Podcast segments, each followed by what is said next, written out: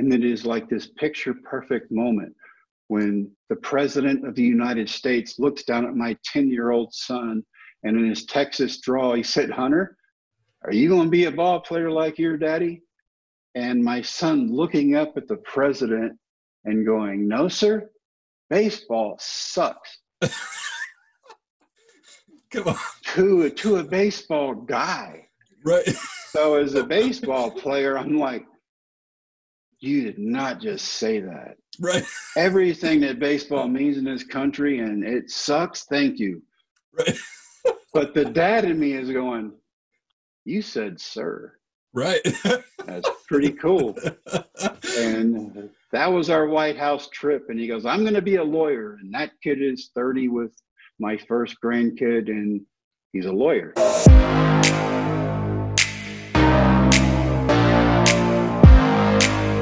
Jim, you're an athlete, uh, an author, teacher, speaker. The movie, the the rookies, based off your story, man. Thank you so much for your time. I appreciate it.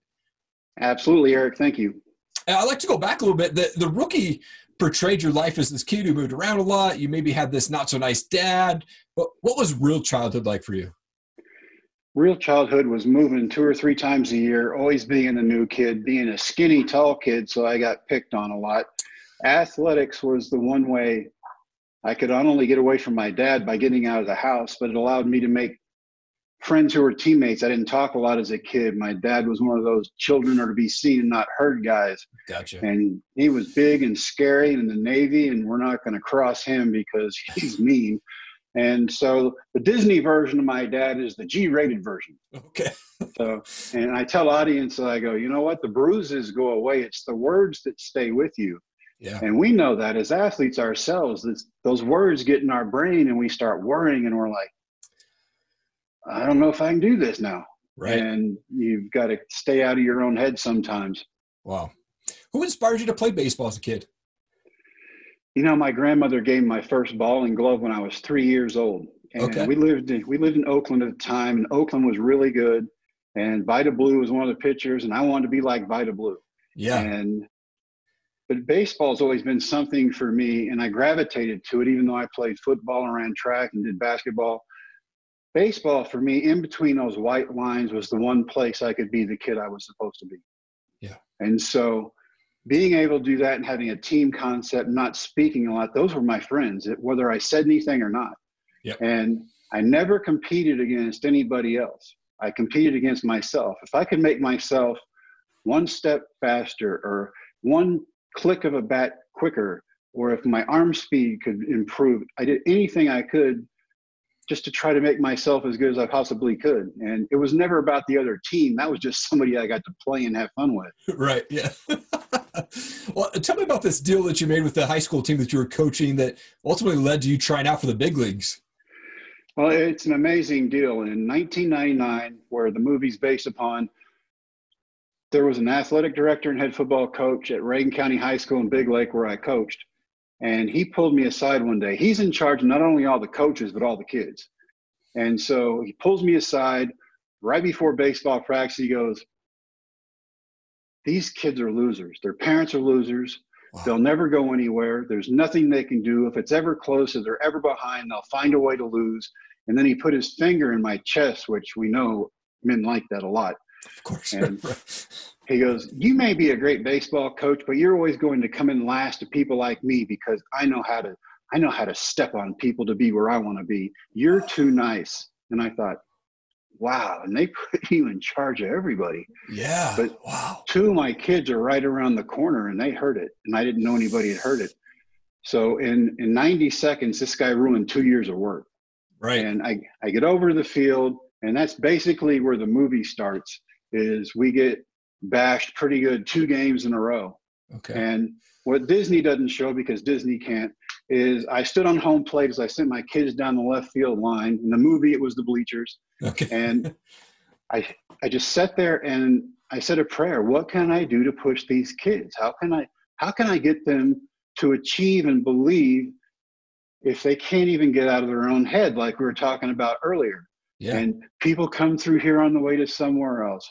We're never going anywhere. We're probably not even going to graduate high school. And so the answer I got standing on home plate was go down there and teach them some of the lessons that your grandparents taught you. And I thought, wow, that was pretty simple. Thanks, God. And I, yeah. I, I go down to the left field line. Nobody's looking at me. Everybody's looking at the ground. And I start talking about hopes and dreams and goals and setting yourself up for life. And since I'd failed the first time through baseball and then succeeded the second time, I wanted these kids to know about education. Education is important. It doesn't matter what you do, but if you get that education first, you can go anywhere you want to. You can go chase what you want to because then you've already got that to fall back on. And so we're talking about this.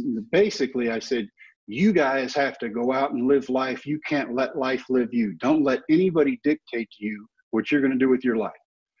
And that's when they started looking up. They started giggling and laughing. And then my 18 year old catcher looks at me goes, What about your dreams? I said, My dream is to watch you guys do great in class, graduate from high school, do great on the field, go to college, see what's out there, and then make up your own mind on where you want to be. And he goes, We know that. We love you too. But we think you still want to play baseball. And I said, No, sir, I want to stay married. Thank you very much. and but coach, the way you teach us the game, we know your heart's still in it. You know, we know how to act and react because you've taught us every scenario there is to know about baseball. When you throw us batting practice, we can't hit it. And I said, That's because you can't hit. and they're like, why are you telling us to chase our dreams if you're not willing to do it yourself? And I said, you're 18, you need to shut up. And that, that made everybody giggle because that's the kind of person coach I am. Sure. I like interaction.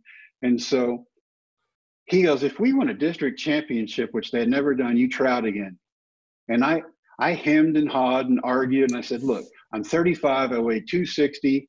Your moms make homemade tortillas for me. It's a bad diet as an athlete. And I said, and the last surgery I had, the doctor said, you will never, ever pitch again. It's physically unable. You can't do it. Wow. And so, but coach, if we win,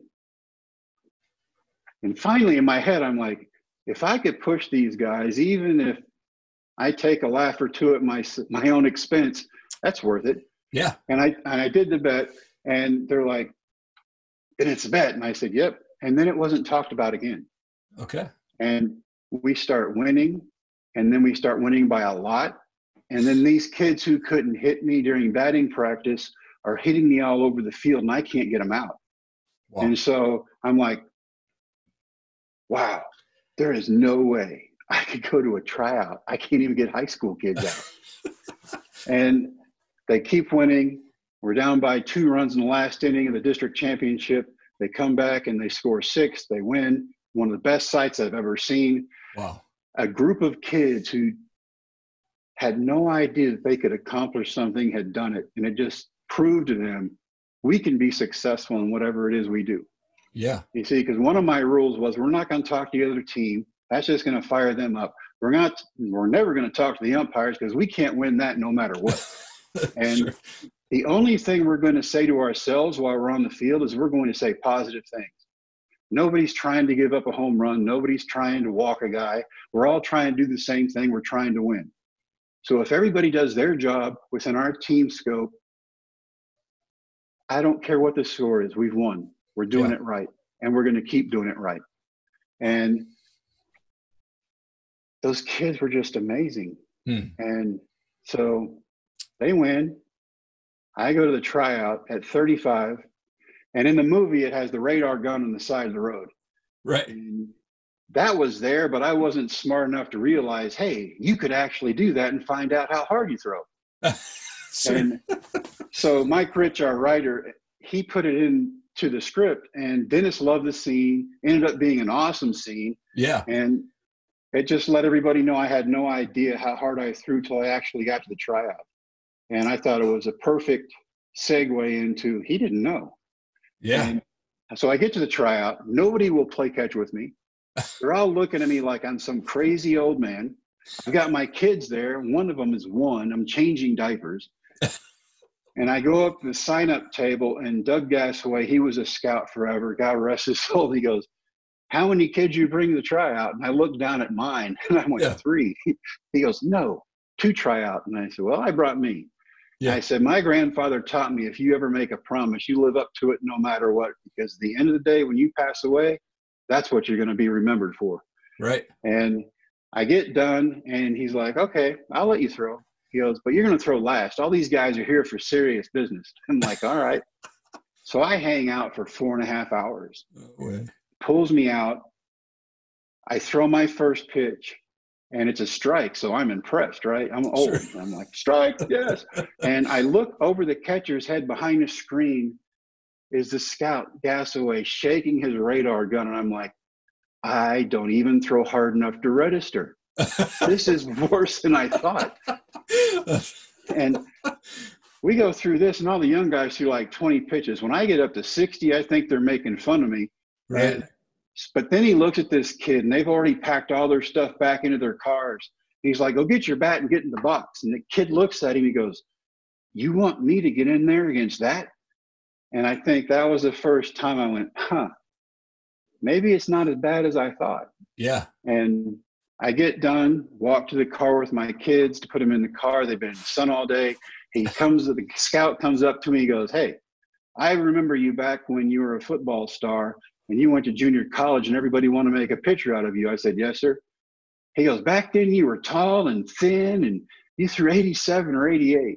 He goes, I don't know what you've done your time off aside from eat, but the first pitch you threw without warming up was 94. Everything after that went up to 98. Wow. I'm just stunned. Uh, I'd thrown 88 at my best when I was young and 35, and the doctor going, You'll never ever pitch again. I got 85% of your deltoid out. You can't do it. And then yeah. to come back and throw 98. Wow. Where does what? that come from? Unbelievable. Unbelievable. That is such a such a great story when you decided to share your story from your crazy childhood to where you know going to the big leagues when did you do that? And was there a weight that was lifted off your shoulders when you kind of came public and, and went public with all that? The first time we kind of signed the movie deal and the book deal at the same time. Okay. And so while they're writing a script i'm writing a book with my writer. And one thing a book will do if you keep notes and you write a book it will tell you everything you have ever done wrong in your entire life. and as I'm reading through that, part of me is like, wow, you survived a lot. And the other part of me is like, hey, you're a pretty good athlete, but you weren't very good in school. And and you get through it and you're like, wow. And so part of it is cathartic and part of it just makes you really analyze and go, you know what? If I had to do it all over again, there is no way because it wasn't that fun the first time. Sure. Yeah. yeah. Well, one of the topics that you speak about is really the importance of integrity and remembering who you are in in all circumstances. Why are those so important? It, those are things that my grandfather instilled in me. Mm. See, at 15, after watching my parents throw, fight, hit, curse, and say things to each other they promise never ever to do when you take your vows. Yeah they did me the biggest favor they never knew they did for me when at 15 they sent me from their house in Miami to my grandparents' house in Brownwood, Texas. Wow. And those two people, my grandfather Ernest and my grandmother Alice, are the two people who changed me. They mm. taught me about morals and character and integrity and holding your head up. And he said, whatever you do, you do it 100%, 100% of the time, or it's not worth your time. Yeah. And just taught me to shake hands firmly, look people in the eye, yes sir, no sir, yes ma'am, no ma'am. They just instilled all the values in me that I needed. Wow, man, I, and I'm so like close with my grandma, and I came from this crazy broken home as well, and lots of addictions, and watched physical abuse to my mom, not from my dad, but from her boyfriend. And man, just to to even be a part of that, you know, and then hear your story is just crazy. But it's awesome to see where you're at today but in your new in your new book, you've got it's called Dream Makers, which Dennis Quaid did the foreword for, yeah. and you talk about surrounding yourself with the best to be your best. This book sounds amazing. Tell me about this book. This book has been 20 years in the making, and that is not said flippantly. Um, we've been doing it. One of the most asked questions early on when I was a speaker is, "We think what you did up to the movie was awesome, but what happened? What has happened since?" Yeah. And so we started writing things, but nothing ever came to a conclusion.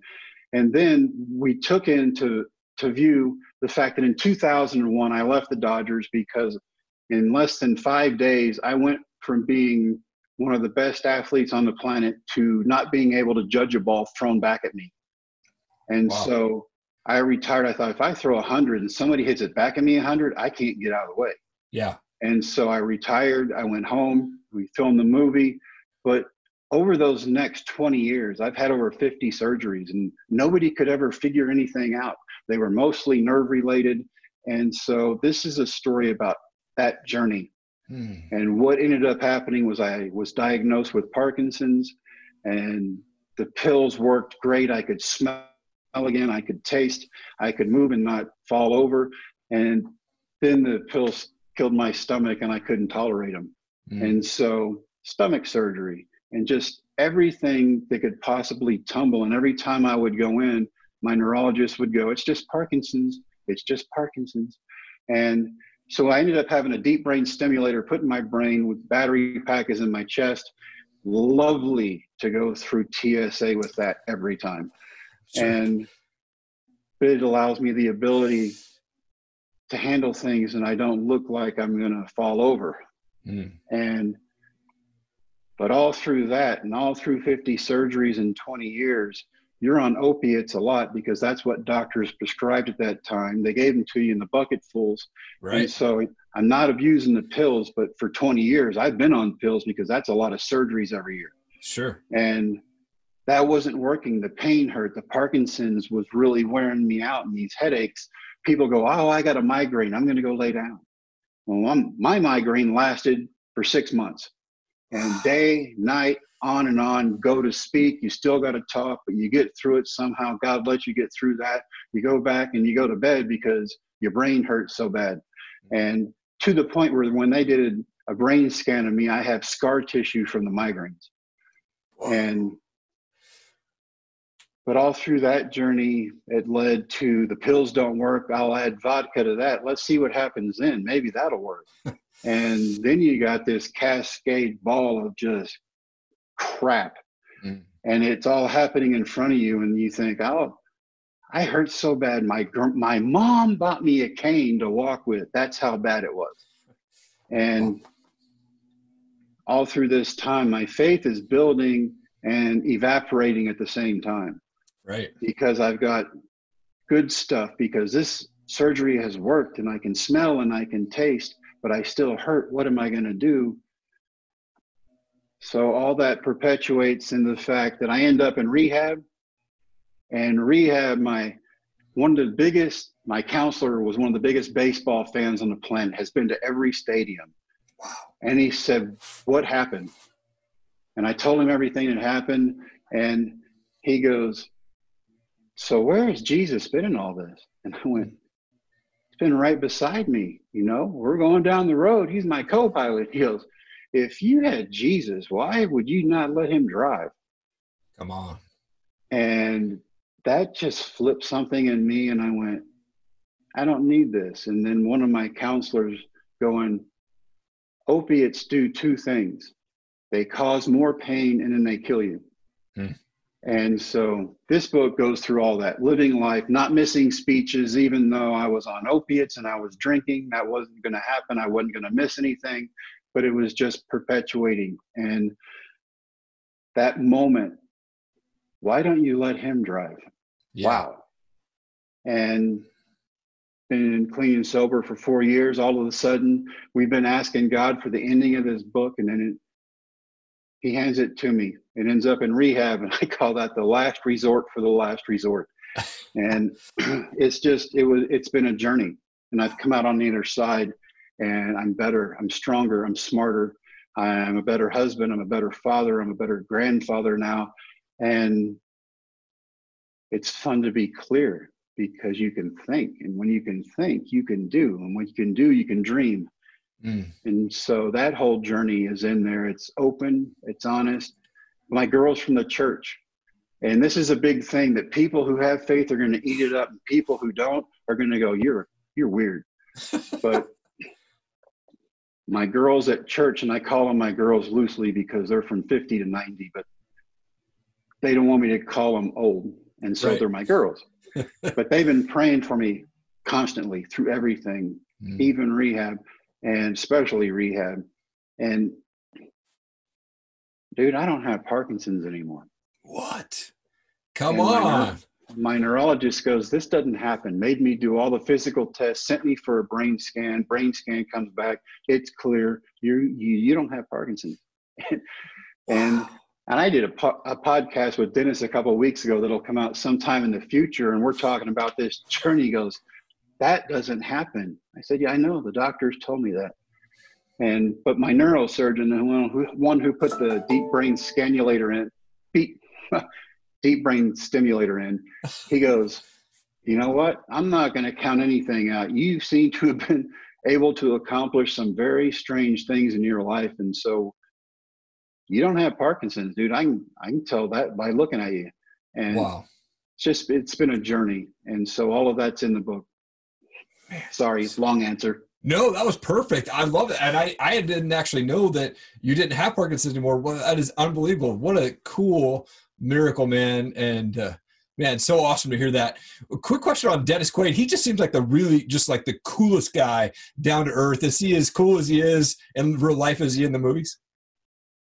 It came to the point that when we were doing one of the deals in Vegas for Russell Athletics because they were one of the sponsors of the movie, and we're in a room made for 500 and there's like 5,000 in there. We can't breathe. He pulls me aside and he goes, "Let's get out of here." We wormed our way out. We're in the casino. Nobody's in the casino because everybody's at the party, and we sit down at a blackjack table. And I'm looking at someone who is my friend because we've been spending time together. We have traveled together. We've interviewed together. He played me in the movie. Right. He's my buddy. Yeah. And so there's nobody around us. And literally within five minutes, I look up, there's 500 people around this blackjack table. And I looked at him and I went, You're a movie star. And I'm hanging out with this dude who puts his pants on the same way, but he's made over 50 movies. He's a star. Yeah. And you think about, wow, how does anybody of that magnitude go anywhere? I mean, Tiger Woods, how do you go to the bathroom and not have people see it? Wow. And so we just became friends. He's a he's a great guy. We've stayed in contact for 20 years. And I did a podcast with him the other day. It'll come out in a month or so. Yeah. And he's hanging out. He's go, hey, we're my, my girlfriend, my fiance, and I are traveling out there in a few weeks. Let's hang out. That's the type of person Dennis Quaid is. Come on. I saw a video of you talking about a trip that you made to the White House with your son to see President Bush. I couldn't stop laughing, but tell about this story about what happened when President Bush talked to your son. President Bush loves baseball, owned a Major League Baseball team, Yeah. loves baseball. Watched the movie with all the Disney people. I couldn't attend that because I had a prior commitment. And so I expressed my condolences. I'm sorry I can't be there. I, I got this other thing. So I get a letter a week later from the president thanking me for my character. Not everybody's going to turn down a White House trip. Right. And a month later, he invites us to the White House for T-ball event, Cal Ripken's deal. Yeah. And so we go out there and he pulls us aside and he's talking to us. He goes, Love the movie. It was great. I'm talking to the president on the White House lawn, and all the Secret Service guys are everywhere trying to be the most conspicuous, inconspicuous people they can. Sure. And his wife is there. The first lady is standing next to him. And it is like this picture perfect moment when the president of the United States looks down at my 10 year old son and in his Texas draw, he said, Hunter, are you going to be a ball player like your daddy? And my son looking up at the president and going, No, sir, baseball sucks. Come on. To, to a baseball guy. Right. So as a baseball player, I'm like, you did not just say that. Right. Everything that baseball means in this country, and it sucks. Thank you. Right. But the dad in me is going, you said, sir. Right. That's pretty cool. And that was our White House trip. And he goes, I'm going to be a lawyer. And that kid is 30 with my first grandkid, and he's a lawyer. Wow. Very cool. Do you have a favorite baseball player? Always looked up to Nolan Ryan. That's an easy answer, oh. but I loved his work ethic. I loved what he did, not only on the field, but off the field. And someone whose sons I've met at different events, hmm. And they carry themselves in the way you know their dad did good. He had yeah. really, really good kids. And yeah. so I admire him on and off the field. Nolan Ryan has been my favorite player since I was able to go to the card shops and save up money and buy all the cards I could for his. And I think I have probably 200 of his cards, different ones. And my son, who will be seven at the end of this month, um, has fallen into that. He, he's seen my cards and he tells me at least once a week, Dad, do I ever get to go meet Nolan Ryan? And I'm like, son, we're going to try someday. oh, that's awesome. Uh, Incredible. I'm a music guy, so I love to ask this question. But do you have a favorite band or a favorite type of music that you like to listen to? Gotten into Christian music big time. Um, Jeremy Camp is probably my favorite. Yeah. And Jeremy Riddle can sing off the charts. And then you got everybody at Bethel who can sing. Right. And it's just has changed for me. I don't want to admit who my band is when I run and I work out. if you're going to put me on the spot, I would say I listen to Disturbed, and so I cover okay. both ends of the spectrum. Come on, yeah, moving quick. I'll do Shinedown. Love their lead singer. Yeah, awesome. Uh, Jim, it's been such an honor to have you on my show today. Thank you so much for taking time, man. Your story is amazing, and you would definitely fall into what I would consider a world changer, man. So thank you so much. Thank you. Thanks for having me. Thank you so much for checking out the show today. I wanted to just take one quick second of your time to point you to erikallenmedia.com. I have a ton of free and paid content on our resources tab. Click on that. Tons of books, tons of websites you can go check out. Some secret websites in there as well for you. Listen, I am available for hire for anything from product videos to content videos, review videos. I do a lot of how to and explainer type videos, box opening videos for brands. I also do laser engraving for anything that's wood product. So if you need some, you know, coasters made or fun tags or something like that, shoot me a DM. Happy to help you out. You can check out some of my work on our YouTube channel there. Really appreciate you checking out the show today. Thank you so much for your time. Have an amazing day.